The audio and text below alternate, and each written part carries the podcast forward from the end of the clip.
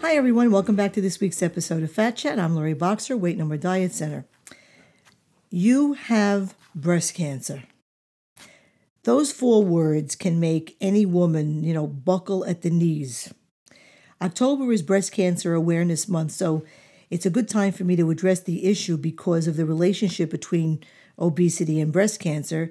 And make no mistake, there is a relationship. The sex hormones estrogen and progesterone are known to increase risk of breast cancer. Uh, up at my website, in my blog of the same title as uh, as this uh, podcast, I posted a picture of what fat looks like inside the body, and I urge you to take a minute to look at it and know uh, that if you're an overweight or obese woman, you've got plenty of that fat, and it produces estrogen, and that's not good. When an overweight or obese woman is postmenopausal, although her ovaries have stopped producing estrogen, she still continues to produce it in her fat tissue, where androgens, or male hormones, made primarily in the adrenal glands, are converted to estrogen. When an obese female is premenopausal and still, you know, in her menstruation years, she's getting a double dose of estrogen, both from her ovaries and from her fat. Number one, the more body fat a woman has, the more estrogen she produces. Number two, estrogen fuels tumor growth. Cancer cells love estrogen. The more a woman feeds her fat cells, the more she feeds any cancer cells. Number three, high levels of uh, postmenopausal estrogen can stimulate abnormal breast cell growth, which leads to more rapid development of estrogen positive breast cancers. And number four, more fat equals more aggressive cancer of all types, not just of the breast. A big factor here is that the heavier the woman, the bigger and denser the breasts. It is much harder to detect a microscopic uh, mammography change on obese women, which means that by the time a tumor is detected, it is often larger and more aggressive.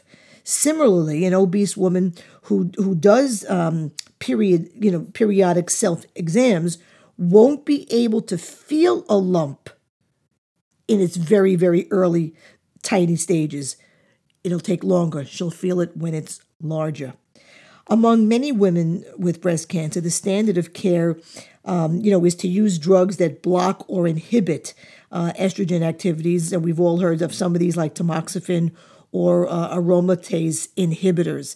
Uh, this is done uh, for the obvious reason to minimize estrogen in the body because of its relationship to cancer.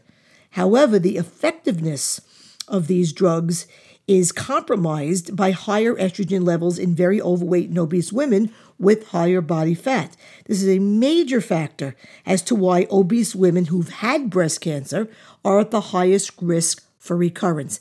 I mean, imagine, you know, you're taking a pill with one hand to minimize the negative effects of estrogen and then using your other hand, you know, to put crap in your body that makes you fatter uh, to produce more estrogen. It makes no sense, and it drives me crazy.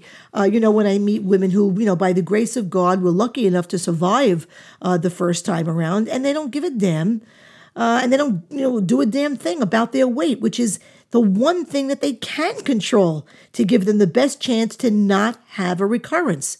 The analogy I make here is to uh, obese people who are on, you know, meds, you know, for cholesterol, high blood pressure, diabetes, for example. And when I meet them, um, they very often have the attitude that because they're quote unquote taking something, it's under control. No, it's not. The more weight they gain, the more out of control the medical issue becomes, the higher dosage of meds will be needed. I mean, they'll be forced to take more and more meds. Similarly, I meet you know too many uh, overweight breast cancer survivors who are under a very false sense of comfort uh, that they're going to be just fine because they're taking something, you know, tamoxifen or some other estrogen inhibitor. So they take a pill a day and they continue to be obese, which means, you know, producing more estrogen, a direct counter to what the prescribed estrogen inhibitor is trying to do in their bodies. So basically, the doctor giveth and the fat taketh away. Now, isn't that ridiculous? It's more than ridiculous, it's stupid. I don't think, you know, I'm going out on a limb when I say that any female, regardless of age, regardless of size, would fight like crazy uh, through a diagnosis of breast cancer. I mean, she she would want to live. So again, and and and as I ask overweight breast cancer survivors, why not fight like crazy to do whatever is necessary to prevent it from occurring or recurring?